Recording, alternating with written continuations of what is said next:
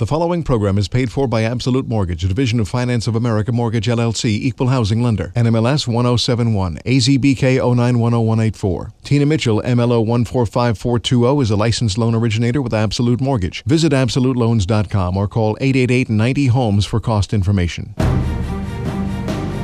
You're listening to The Money Hour with your host, Tina Mitchell, sponsored by Absolute Mortgage, a division of Finance of America Mortgage.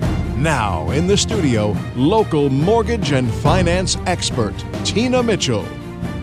Well, welcome to the Money Hour at 11:50 a.m. KKNW, the Saturday, April 16th show. I am your host and mortgage expert Tina Mitchell. It's a great day to talk money, and that's why I'm here with you and what the show is all about: how to make money, save money, and build a better quality of life for you and your family. Isn't that what it's all about? If you're hearing my show at a different time or day, you are listening to a rebroadcast. But to answer, ask any questions, or talk directly with my guest, you can call the show at one 400 1150 Again, that's one 855 400 1150 or online at themoneyhour.com. And the lineup for the show today regular contributor of the show, Andy Landis, known author, speaker, and my go to guy on everything Social Security, Medicare, and Medicaid. Last call for a file and suspend strategy. Anytime there's sensitive timelines, Andy's always here to share it with myself and my listeners. Also in studio, another regular contributor my show is Lori Way with Coldwell Banker Bain. Real estate contingencies. We're going to break down what they are and what it means to waive these contingencies so you can be competitive in today's real estate environment. And last guest in studio, first time visiting me, is Dave Wilson with uh, Staging and Designs Network. Are you a realtor that offers staging? How do you manage your logistics and storing and managing of moving those home furnishings um, from staging to design project? Well, if you don't know, I've got a resource for you right here. Great information and great guests in studio. For more information on any topics discussed, please call the show at 1 855 400 1150. Again, that's 1 855 400 1150 or online at themoneyhour.com. And let's start out the show today with a little money chat. Money. Money.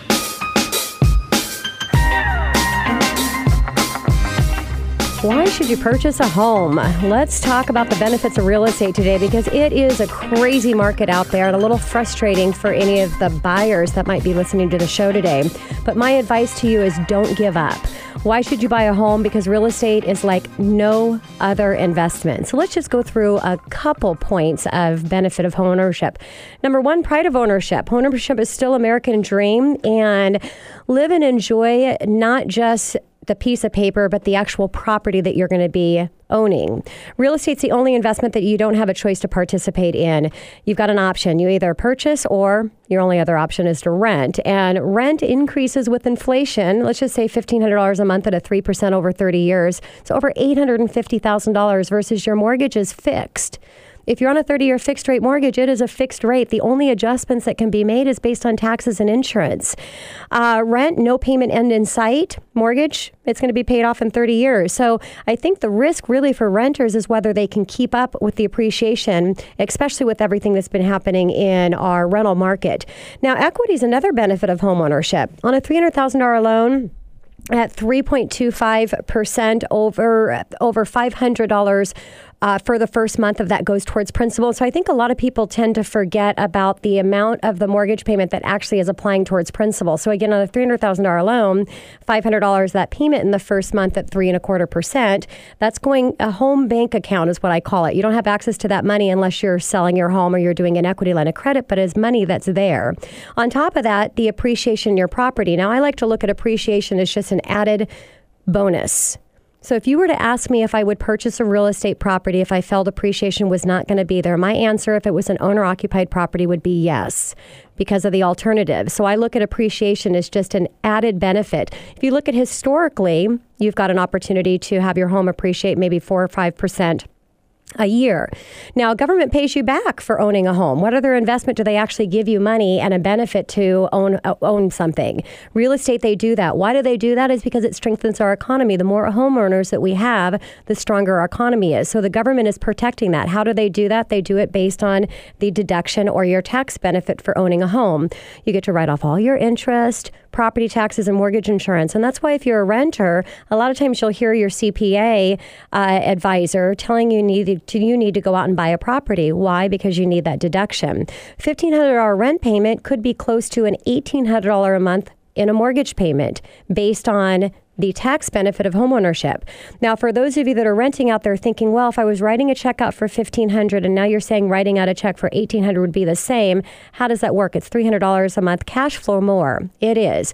But what you need to do is consult with your licensed CPA, find out how to amend your W4 with your employer, increase your withholdings so that you can net and take that money home on a monthly basis rather than waiting the end of the year to see the benefit in, in less income taxes. I don't know about you, but I don't like paying interest on to the government on my money. So see that money up front and then have it net out as well.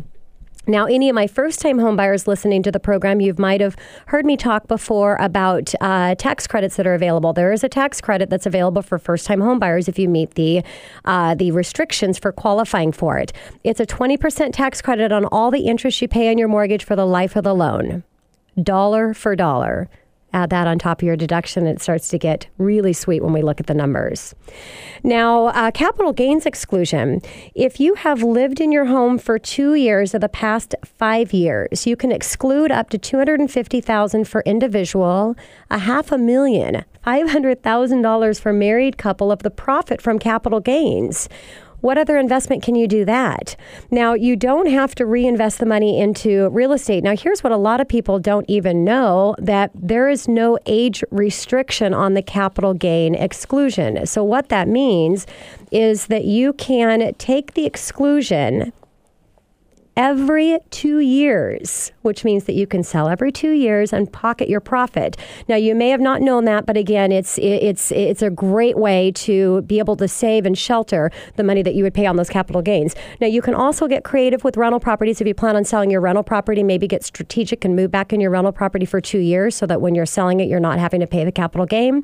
A lot of times, you may see contractors actually do this when they're building a home. You build a home live in the home for two years. See how this kind of all works. Understanding the tax law can save you a lot of money, and that's what the show is really all about: is talking about bringing in the experts in that can help you in all areas regarding your financing. Now, equity loans. Um, you can borrow equity uh, versus using credit cards. So, when you build equity into your property, uh, utilizing that equity that you have to take it out to purchase things that you would otherwise have to pay um, uh, maybe higher interest rates on, you can possibly get a tax write off depending on what you're using that money for. So, you need to talk to a tax advisor about that. You just need to be careful. You don't want to draw money out on your home, rack up additional debt, and then go and get more funds because that's where people can get in trouble. But you've got the option to use that money. Now, uh, not to buy. So these are the just a few benefits of homeownership. But let's talk about if you're not buying or when it may not make sense for you to buy. If you're not staying in the area for a long term, maybe you're reconsidering whether purchasing is right for you because we don't know what the real estate property is what the real estate appreciation is going to do. But if you plan on being a homeowner long term in the foreseeable future, does it really matter what the real estate market is going to do in the future? It does if you're forced to sell your property. So, if you bought in right before the financial crisis in 2008, and did you lose money? If you kept that property, what's happening to your property right now? It's making a lot of money. You're seeing that appreciation come back. So, did you lose? No, only if you're forced to sell. Now, even if you are selling in a down down market, as long as you're not moving up, you can still win. It's never a seller and a buyer's market at the same time. So, would you rather sell and buy in a buyer's market or in a seller's market? Well, it depends if you're buying up. So, when the market crashed, and if you assumed a 20% loss in your value, your $500,000 home dropped to 400,000. You lost 100 grand when you sold that property. But what about the move up purchase that you made at the same time. That home also dropped at the same percentage, let's say 20%. So if the home was valued at 700,000, the market dropped, that home dropped to 560. So you gained $40,000 in that purchase. So the net difference or you gained $140,000. So the net difference was $40,000, the difference between the sell and the gain. Not so bad. There's a gain and a loss in every market if you're choosing to buy and sell in every market. So don't worry about what the real estate appreciation is going to do. Get into the market, start building that appreciation, be strategic on when you're selling properties or what you're doing with that, and just know what the alternative is. The alternative, again, is if you don't own a home, you're going to be renting. That's the money chat for today. And coming up next in the money hour, once again, he's here for us. Last call for file and suspend strategy. Andy Landis, nationally known author, speaker, my personal go to guy on everything Social Security, Medicare, and Medicaid, right here on 1150 AM KKNW after this short break.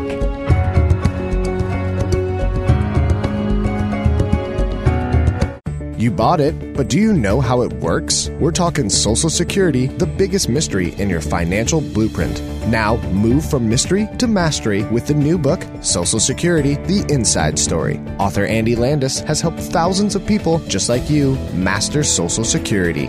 Hi, this is Andy Landis. You can learn more at my website. Go to www.andylandis.biz. That's andylandis.biz. Unexpected reactions to smart financial decisions brought to you by feedthepig.org. Well, I finally did it. I opened a 401k. So you're giving up? Just like that? Giving up on what? On getting an inheritance from a distant relative.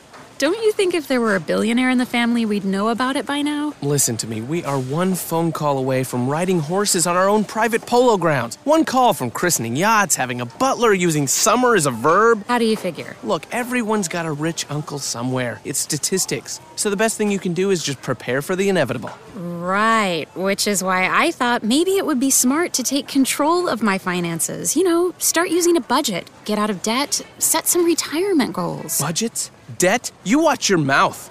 Retirement shouldn't be a goal for us, it should be a way of life. When it comes to financial stability, don't get left behind. Get tools and tips for saving at feedthepig.org. This message brought to you by the American Institute of CPAs and the Ad Council. You're listening to The Money Hour with your host, Tina Mitchell. Sponsored by Absolute Mortgage, a division of Pinnacle Capital Mortgage Corporation. Now, in the studio, local mortgage and finance expert, Tina Mitchell. Well, welcome back to the Money Hour with your host and mortgage expert, Tina Mitchell, right here at 1150 AM KKNW, the Saturday, April 16th show. I'm here to help you build a strong financial blueprint, one show and one week at a time. If you're hearing my show at a different time or day, you are listening to a rebroadcast, but you can always call the show at 1 855 400 1150. Again, the show number 1 855 400 1150 or online at themoneyhour.com.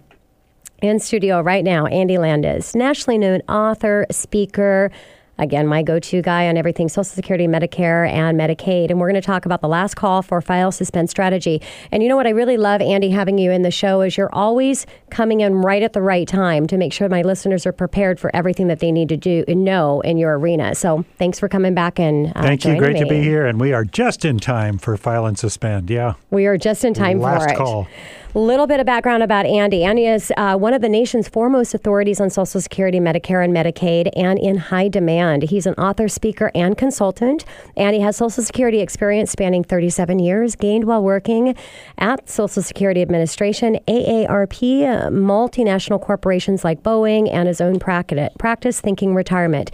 He is the author of the book Social Security, The Inside Story, and he's got a copy of his book right here. And When I Retire, both available on Amazon. I highly encourage you uh, to go get those if you're interested in anything regarding Social Security. He is a regular blogger for the Wall Street Journal Market Watch site on TV. He's been appeared on Fox Business News and PBS and is a frequent guest on radio, one my show just being one of many. Right here. Right here.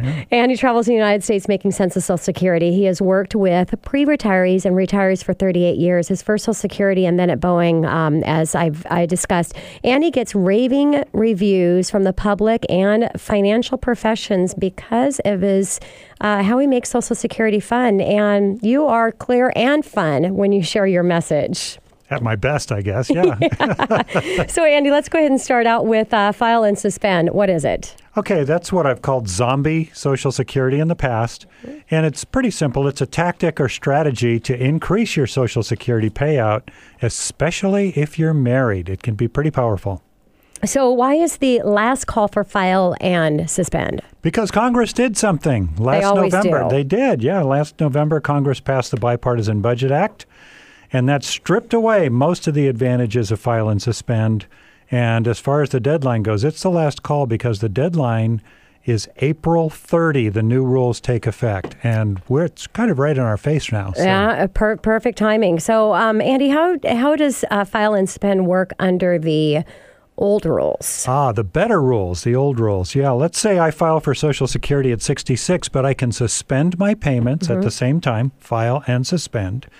And that gives me three rewards. One, my payments increase while they're suspended, and they can go up 32% between 66 and 70, which is pretty cool. Second, my spouse and even my children can draw Social Security on my work record even while it's suspended. And third, at any time up to 70, I could go back and change my mind and say, give me the money that I suspended after all. Wow. And they'd pay me in a lump sum. So, three rewards for doing that. Um, doesn't work for everybody, but for a lot of people, it can mean extra money in their pocket. So, Andy, let's go ahead and uh, roll right over to the new rules. Okay, under the new rules, anybody that requests file and suspend after April 29, so starting April 30, you can still suspend your payments, but you only get the first of the three rewards. Your payments do increase while they're suspended, but any family members getting paid on your work record, their payments stop too. It's Got like it. throwing off the master power switch on a house. Everybody on that circuit gets shut off. And I can't go back and collect those suspended payments if I change my mind. So they pretty much stripped it clean. Okay, so Andy, is there anybody that qualifies for the old rules? Yeah, and that's important. It's based on the date that you request that suspension. So you might be 67, 68 getting Social Security. If you request suspension before April 30, you're under the old rules, which are better. Okay. And even if you file, if you're already 66 by April 29 and you file for Social Security really fast here, you'd be under the old rules. So anybody that requests suspension even one day after April 29, you're under the new rules.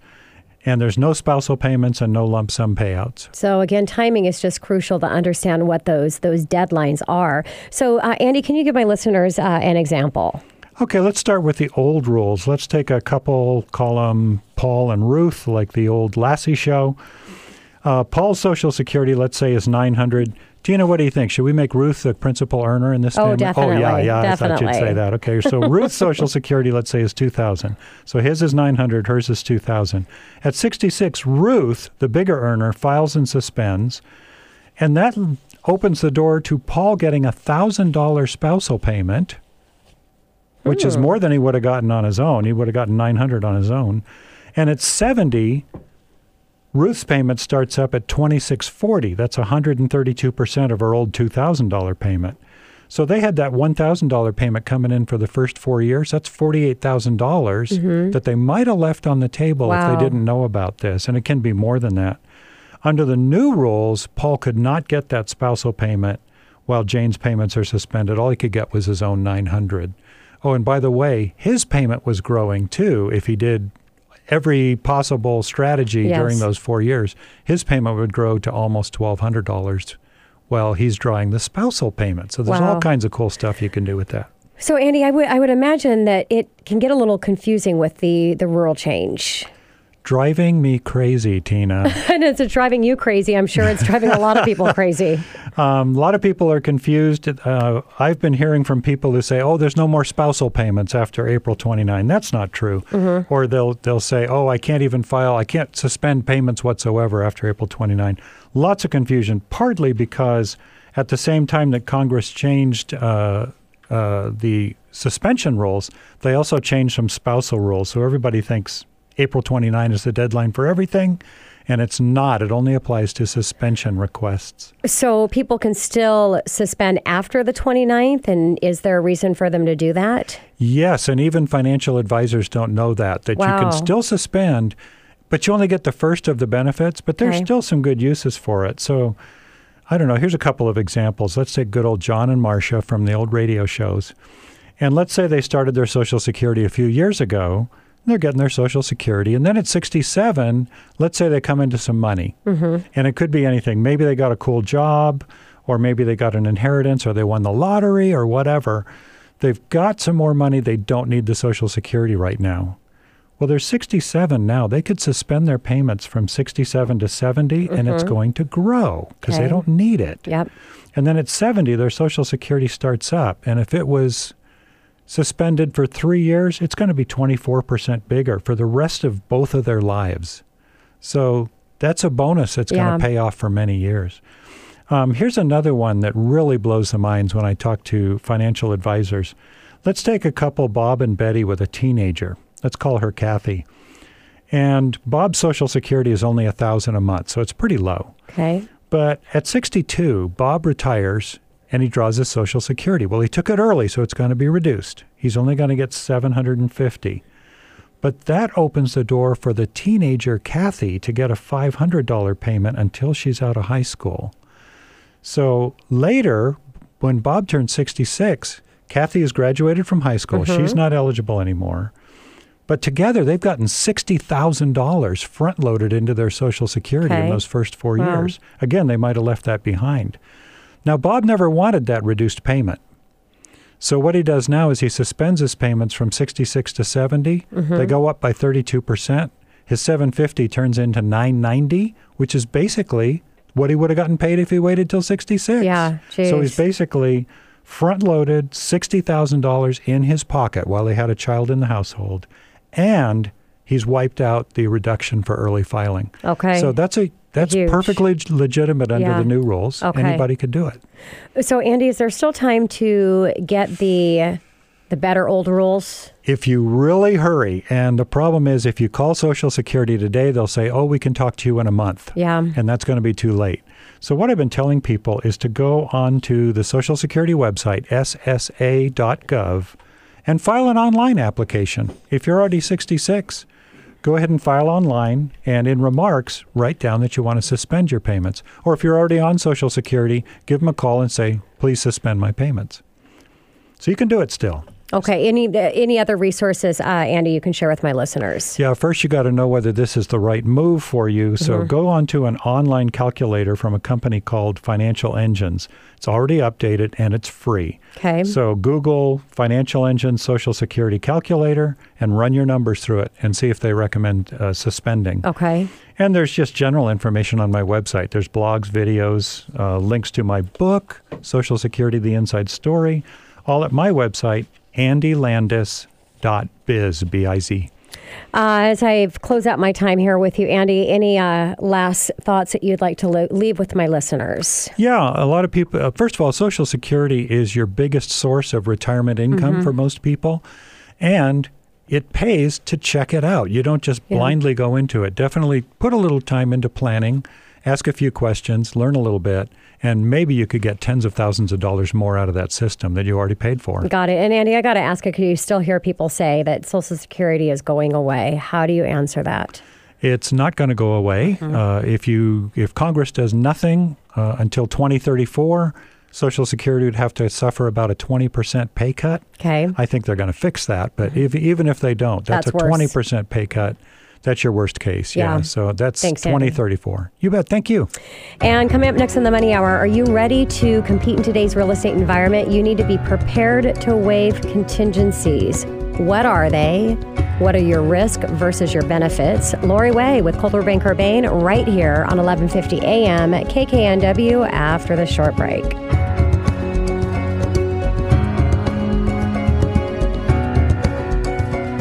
You bought it, but do you know how it works? We're talking Social Security, the biggest mystery in your financial blueprint. Now, move from mystery to mastery with the new book, Social Security The Inside Story. Author Andy Landis has helped thousands of people just like you master Social Security. Hi, this is Andy Landis. You can learn more at my website. Go to www.andylandis.biz. That's andylandis.biz. Would it be crazy if you just stopped everything, packed your bags, and left? For a week, a month, a year. What if you left for two years? Would people think you'd lost your mind? What if you were going far away to help in a village on the edge of the Gobi Desert? A village crowded with Buddhist temples, not skyscrapers.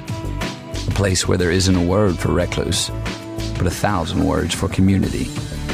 Would it be crazy to go 5,000 miles from home to spend time with people the rest of the world only reads about, to build libraries and fill them with stories, prepare a meal with food you helped grow, to teach children and learn a thing or two about yourself. Would that be crazy? Peace Corps. Life is calling. How far will you go? To find out more, call 1 800 424 8580 or visit peacecorps.gov. You're listening to The Money Hour with your host, Tina Mitchell. Sponsored by Absolute Mortgage, a division of Pinnacle Capital Mortgage Corporation. Now, in the studio, local mortgage and finance expert, Tina Mitchell. Welcome back to the Money Hour with your host and mortgage expert Tina Mitchell right here on 1150 AM KKNW, the Saturday, April 16th show. I bring into studio each week the best of the best experts in all arenas regarding your money right here in our local, our local market. If you're hearing my show at a different time or day, you are listening to a rebroadcast to talk with the guests that I have in studio or to have a little chat with me. You can give the show a call at 1 855 400 1150. Again, that's 1 855 400 1150 or online at themoneyhour.com. And right now I'm going to have a conversation with Lori Way with Coldwell Banker Bain, and we're talking about real estate contingencies. Lori, thank you so much for coming uh, back into studio and enjoy, and joining me. Thanks for having me, Tina. I really appreciate it. I think this is going to be a good subject for everybody. It's a little crazy out there It right is now. definitely going to be a great subject for any buyers out there and for sellers as well to understand kind of the uh, the strategies going on. And a little bit about Lori in her 20th year of real estate in the greater Puget Sound area, assistant principal managing broker for Coldwell Banker Bain Lake Union office, and is a Preview's international property specialty specialist. Lori has been awarded President's Circle Award for being in the top 2% of Coldwell Banker Bain agents internationally. Quite, uh, quite a recognition, Lori. She does a lot of business in our local market here. She loves to work with first time homebuyers as well as market luxury waterfront homes. So you can tell she does a little bit of everything. And Lori, I'm just really excited about our topic here because as I talked in Money Chat, the craziness. Now, you know more than that because you're out in the world every day, uh, day in and day out, dealing with this. And you came up with a great uh, topic to share with our listeners, which is real estate contingencies. So, when purchasing a home, you've got your purchase and sale agreements been signed between the buyer and the seller, and there are contingencies in the contract that uh, specifies cases that you can exit out, and these are contingencies.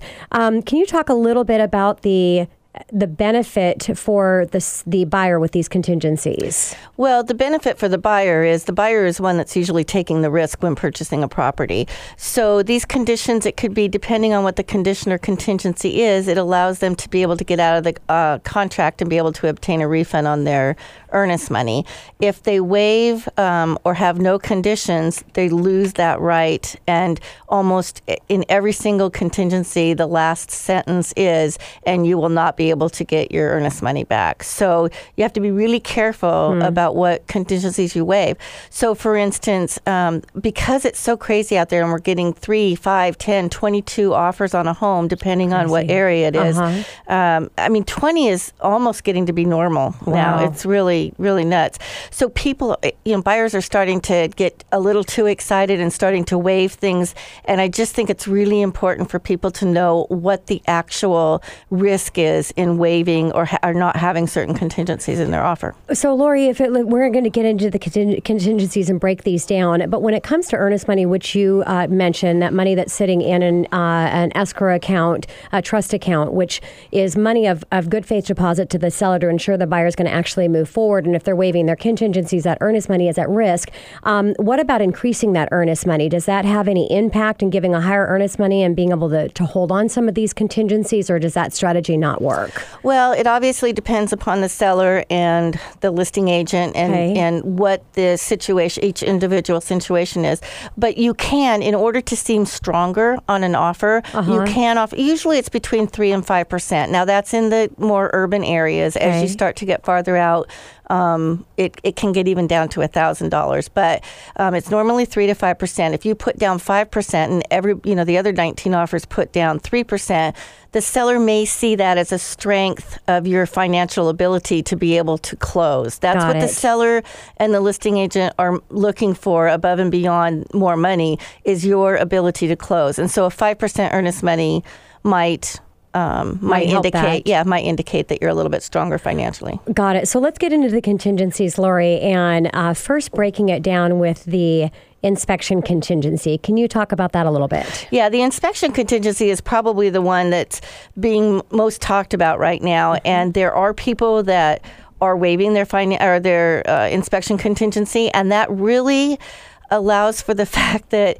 if you give that up and you find a defect, you're, you you've bought the house. That's it. Mm-hmm. If you don't buy the house, if if after you've got under mutual acceptance and it's got a cracked foundation or something major, you either buy the house as is and pay for that, or you've lost your earnest money. Which again, if it's a five hundred thousand dollar home, that's fifteen thousand dollars. Yeah, it's crazy. Yeah. Now, what about uh, there's a lot of talk going on about the pre inspections. Okay. So, how do you feel about that? Yeah, pre-inspections. Um, there's actually now two. One, Another Okay. one's kind of creeping up.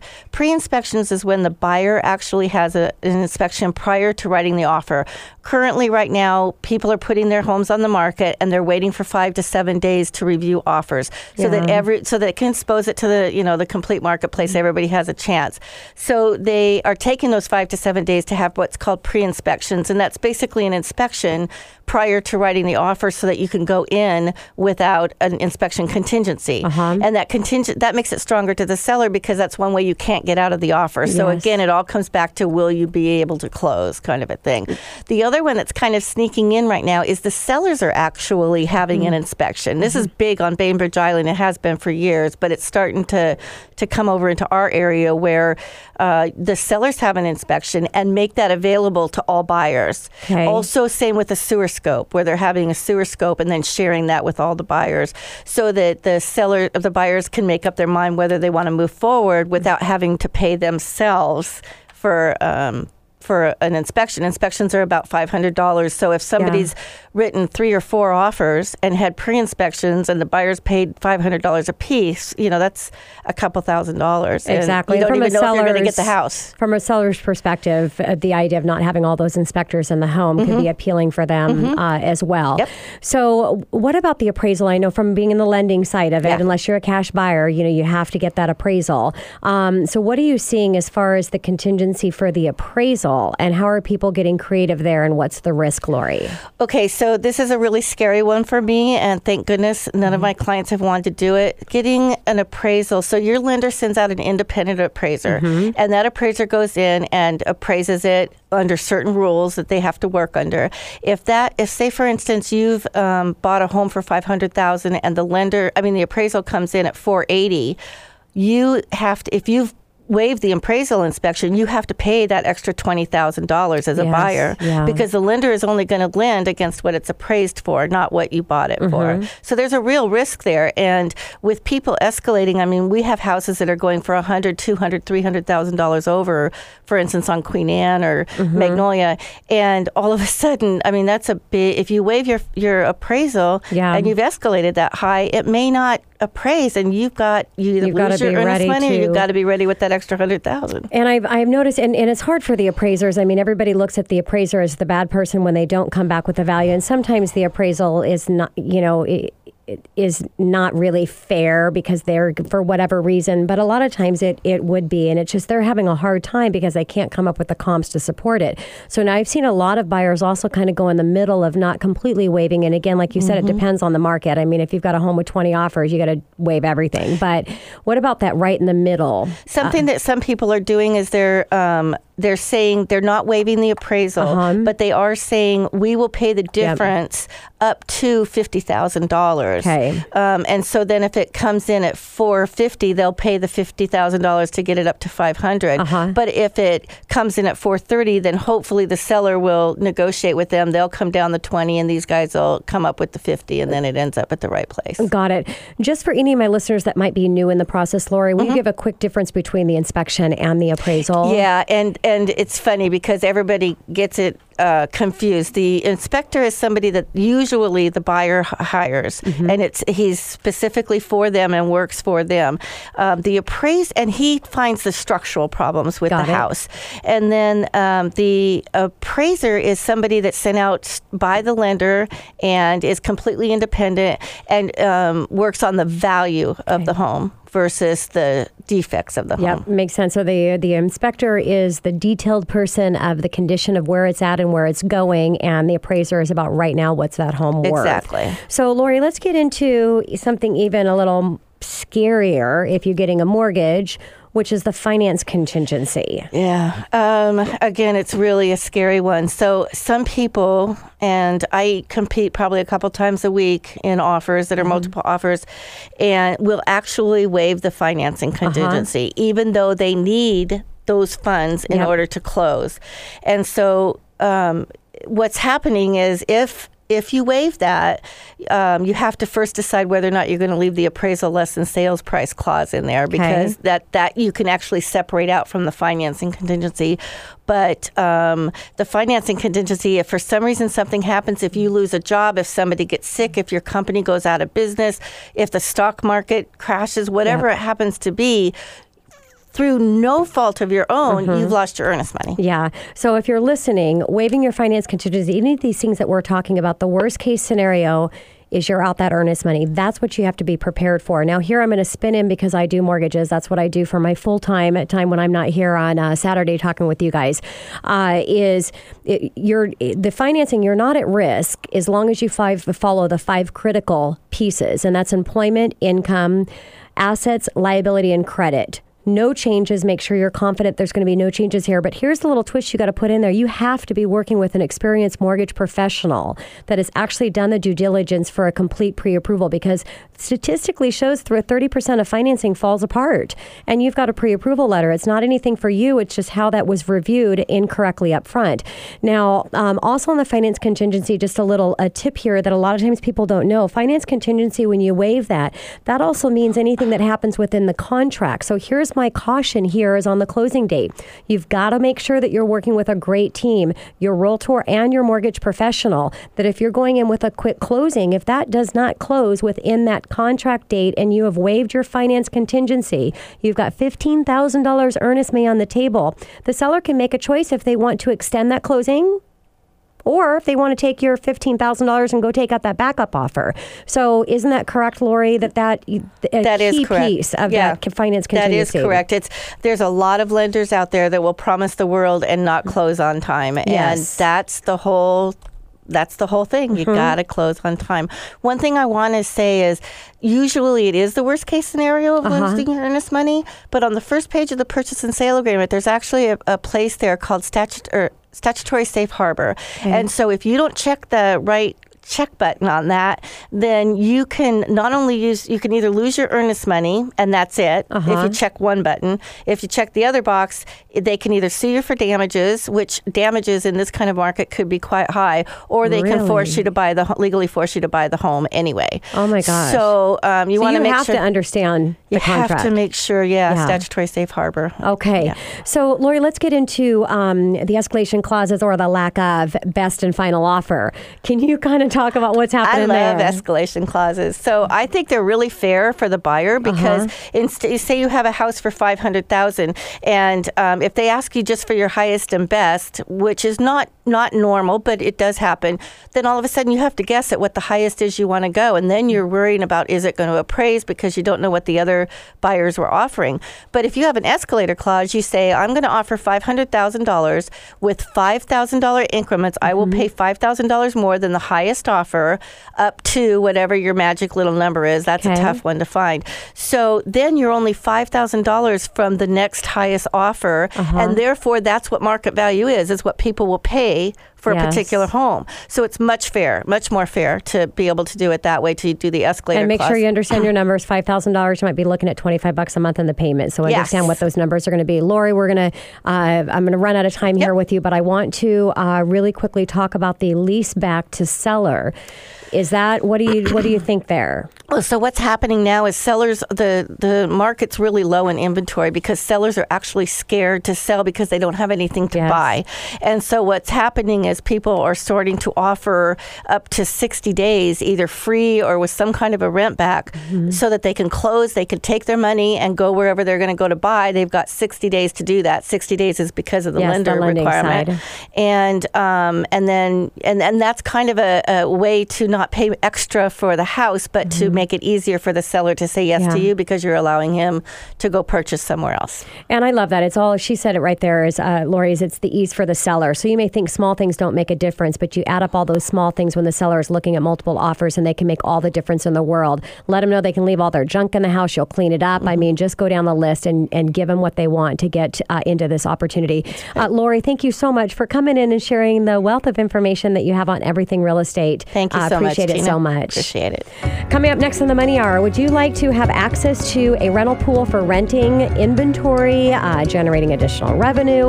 Learn about a company that offers wholesale and trade buying center uh, and resale gallery to purchase or sell fine quality home furnishings. And any realtors out there that do staging, you got to stay tuned and listen to this. Dave Wilson with Staging and Designing Network, right here on 1150 AM KKNW after the short break.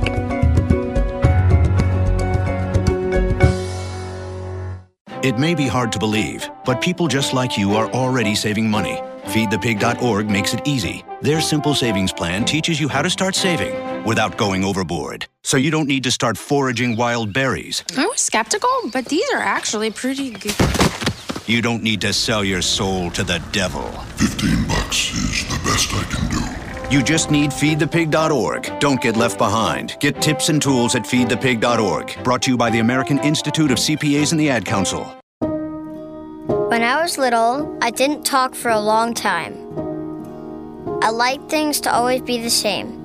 Anything new or different would scare and upset me. I was very sensitive to lights and sounds. It was almost like I had bigger eyes and ears than everyone else. So I built secret hiding places where nothing could get in. I didn't like looking people in the eye. It made me feel uncomfortable. I'd throw big tantrums over little things like when my socks didn't match. Sometimes I'd do the same things over and over. Until one day I found out I had autism. My family got me help. Slowly, I learned how to live with it better. You can see signs of autism in children as young as 18 months. Early intervention can make a lifetime of difference. Learn the signs at autismspeaks.org/signs. Brought to you by Autism Speaks and the Ad Council. My savings are gone. Okay, where were they last? Here, right before I spent them on that vacation to Aruba. Weird. Not weird. Not saving now means no money later. For free ways to save, go to feedthepig.org. This message brought to you by the American Institute of CPAs and the Ad Council. You're listening to The Money Hour with your host, Tina Mitchell. Sponsored by Absolute Mortgage, a division of Pinnacle Capital Mortgage Corporation. Now, in the studio, local mortgage and finance expert, Tina Mitchell. Welcome back to the Money Hour with your host and mortgage expert Tina Mitchell right here on 1150 AM KKNW, the Saturday, April 16th show. Each week, week I share expert advice and inside knowledge on how today's events uh, can affect our local economy. If you're hearing my show at a different time of day, you are listening to a rebroadcast. You can call the show at 1 855 400 1150. Again, 1 855 400 1150 or online at themoneyhour.com. Uh, you can talk to myself, your host, or I can get you connected with the uh, guests that I have in studio with me today. And right now we have Dave Wilson with Staging and Designing Network, pulling resources by providing great pricing to members for home furnishing. What an amazing concept. Dave, it's the first time I've had a chance to talk with you. I've I've had a representation from the company before in studio, but excited to have you here. Thanks for joining me. Yeah, thanks. Glad to be here. And a little bit about Dave. Dave has 20 years in the finance and operations in several high tech startup companies. He's worked for McCaw Cellular in the early days, spent time working as an auditor at an international CPA firm, um, recently joined Staging and Network Design Network as their CFO and COO. He also co owns the PR agency On PR that is focused on consumer technology and enterprise software. Dave is also Seattle area native, a musician, married with four children, and serves on the board of the directors Helping Hands Ministries International. Dave, again, thanks for taking time to come in and visit me in studio. Absolutely. And you guys are definitely doing some unique things over there at uh, Staging Design, Design Networks. Uh, can you talk a little bit about the company and what they offer? Sure.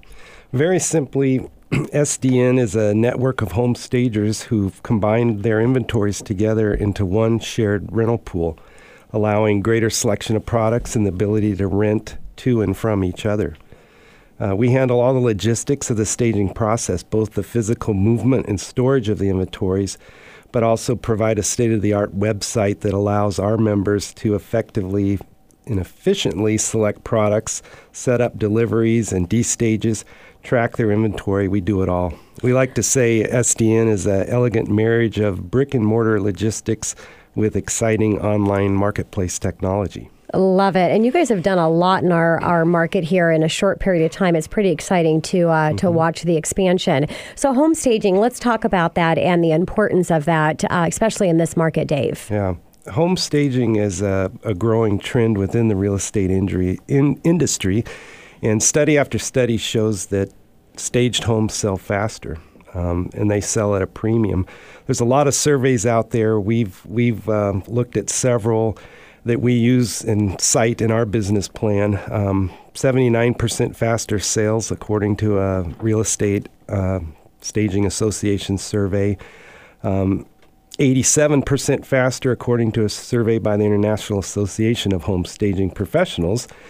And um, this, there's numerous studies out there that all point to this growing trend in, in the real estate industry. And while the statistics vary in terms of what the percentage premium or, or the faster selling times are, they all paint a compelling picture of the benefits of staging. Yeah, and I've mentioned before on the show, if you're a seller, it's not about if your offer is gonna if you're gonna get an offer because in this market, of course, you're gonna get an offer. But the question is, is what price are you gonna get? So you want to maximize that that price. So Dave, let's talk about a technology a product because I know you guys are doing some amazing things on the technology side with how you're putting all this together. Yeah, our our technology is really the secret sauce we call it. Um, mm-hmm. All of our inventory, our members' inventory, is online. It comes into our rental pool.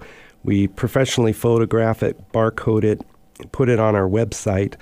And the website is not only just the front end that the members use to select their products, but it tracks the movement of all the inventory, tells us where things are at at any point in time, and, and the stager members can go online at any time, see where their items are at, which items are being rented, what the commissions are that they're earning on on the rentals. Um, the physical movement of the inventories all done via barcodes. Um, it's really slick. Um, any given order might have numerous owners. It, in fact, it does have numerous owners. All all have to be tracked and reported. Um, for example, if a member orders 50 items to be delivered to a particular staging, that order could have 50 different owners of the product that went out. So mm-hmm. our system has to track all that and keep it keep it sorted. Um, this concept of a shared rental pool is is kind of a new animal in technology, but we see it with um, like Airbnb, where people are sharing yeah. homes. Uh, Uber, people are sharing cars. Mm-hmm. Um, the concepts make sense and it's easy. It's the mechanical aspects behind it, the technology that has to. Well, like to you said, it. that's the uh, secret sauce. So, as yeah. a you know a stager not having to uh, hold that inventory and have a place to where people are going to rent that inventory, I mean, it's just perfect. So, what other benefits are there for a home stager in being a member of SDN? Good question. That's actually the part I like the most about staging and design networks. We solve a, a big business problem that home stagers run into, and that is the storage, movement, mm-hmm. tracking, maintenance, all of the, the logistics of owning that inventory. Most home stagers get into the business because they have an artistic flair. A lot of them are interior designers. And if you're good, you get more opportunity. With mm-hmm. that opportunity comes growth, and with growth comes nightmares. The, the nightmare, exactly. And they may have started out with a couple houses worth of furniture stuffed in their garage, um, but now they need five times that to keep mm-hmm. up with their demand. And our founder, Trisha Tomlinson, that's how she got into it. She yeah. was she was staging and um, could not keep up with the demand, and so she came up with the this idea. Brilliant idea. Yeah, of mm-hmm. let's let's share, um, and so then that leads to well, how do you track once you start sharing? Um, we talked to a, a, very successful local stager a few weeks ago who who shared how he at one point in his growth had eight storage facilities peppered around the city. And that's a perfect example of someone reaching a point where they have to decide am I going to go all in and become a mm-hmm. warehouse inventory manager or am I going to have someone else handle this? And our warehouse has 30 foot ceilings, wide aisles, bright lights, forklifts. You know. Yeah, I was got- just gonna. I was just gonna ask. Give us a, a, a, an idea of what it, you know, what the design center and the back end is. Yeah, so our design center is is adjacent to our our warehouse, and so we allow people to come in there. And in the showroom, we have a lot of the furniture that we have Mhm. available to our members. We also have a interior designer on staff full time, and she can help people with their staging projects. Um, if they want to custom order fabric um, on a particular couch, we can do all that, and and so it's pretty impressive. Um, the design center is a great vehicle for our members who have custom design opportunities where they need to tailor a project specifically to what their client wants. And I have to say, you know, I've, I've personally been there myself, and it's uh, the design center is beautiful. And I really like what you know uh, Trista's doing is she's really uh, she's breaking in everything. Now you guys have some great educational lunch and learns for your stagers to you know power up their business and um, just really building a community. I, I want to shift over because we've talked about the stagers. Realtors can um, can also there there be a member rent member, and then they can rent this for uh, less money. Let's talk about the consumer side Mhm. and the benefit for a consumer. Yeah, uh, you don't have to be a stager to join Staging and Design Network. You Mhm. can. Um, we have a lot of walk-in traffic every day. People come in, and um, if they want to join um, at the um, the level, it's a, there's an annual membership fee. They can become part Kinda of like a that. Costco. It's like a Costco. Mhm. You to you become a member, and then you have access to the favorable pricing. As we've grown, our ba- our buying power gets better, so we Mhm. can often have furniture and, and accessories, artwork, eh, you name it, available at, at pretty good discounts. Yeah. And And so we're talking about on the purchase side. Yep. Yes. Uh-huh. And one thing I like too about this this business model is someone can get into it with no capital outlay. So- Yes. say somebody just got out of college with an interior design degree and they want to be a home stager. Mhm. They could join SDN and really um, start immediately and have Yeah. access to thousands of pieces of furniture. Start Mhm. staging homes right away. Yeah. And um, so it's a it's a neat business It's model. pretty exciting. Mhm. So let's talk about expansion. Mhm. What's happening uh, there? We are definitely um, excited about expanding. We're making great traction.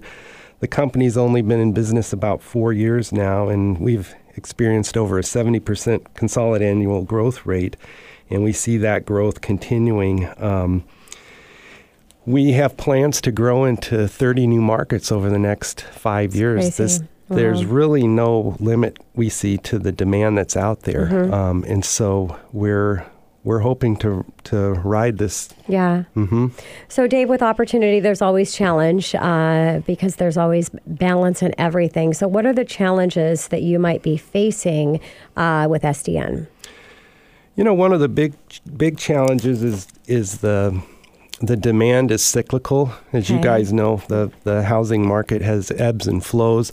Right now is a busy time. Our our uh, if you came to our warehouse today, you'd see trucks our trucks leaving with full loads Yeah. you know in the morning coming Coming and going. coming back in the Uh-huh. afternoon with these stages um, during the over the Christmas break, we we had to actually bring in a couple container um, units to put behind our warehouse to put some of the extra Wow. stuff that's coming back. Uh-huh. But we have to be able to meet the demand. That's the that's the hardest thing. And um, it's interesting. Anecdotally, we had. Uh, the people from Paul McCartney's uh, tour, who, who's in town this weekend, call us. They wanted to have us stage uh, an area backstage, Wow. probably probably their green room, and we had to actually turn it down because do we want to get Oh the one day, one night rental, or do we want to Yeah. have that inventory available for our people to Crazy. to take out on a job that might last? so, challenge is having the inventory, but also, um, you know, preparing ahead for when there is an adjustment in the market because there always is. It's just a matter of, um, Absolutely. you know, when Mhm. that time uh, might come.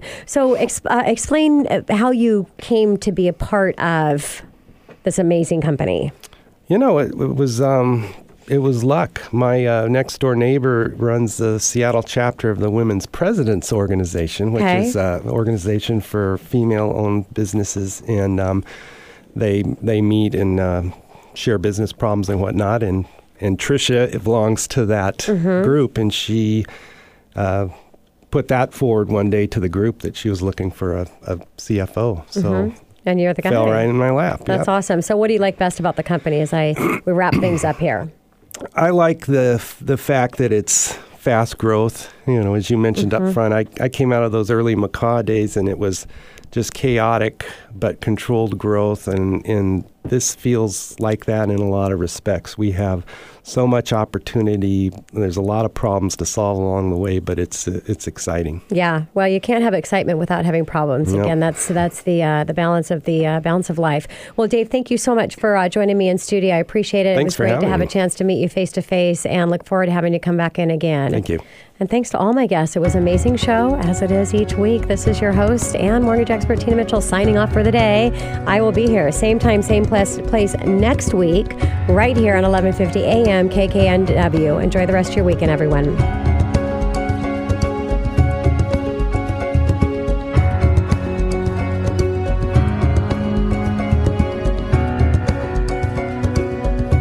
Preceding program is paid for by Absolute Mortgage, a division of Finance of America Mortgage LLC, Equal Housing Lender, NMLS 1071, AZBK 09101884. Tina Mitchell, MLO 145420, is a licensed loan originator with Absolute Mortgage. Visit AbsoluteLoans.com or call 888 90 Homes for cost information.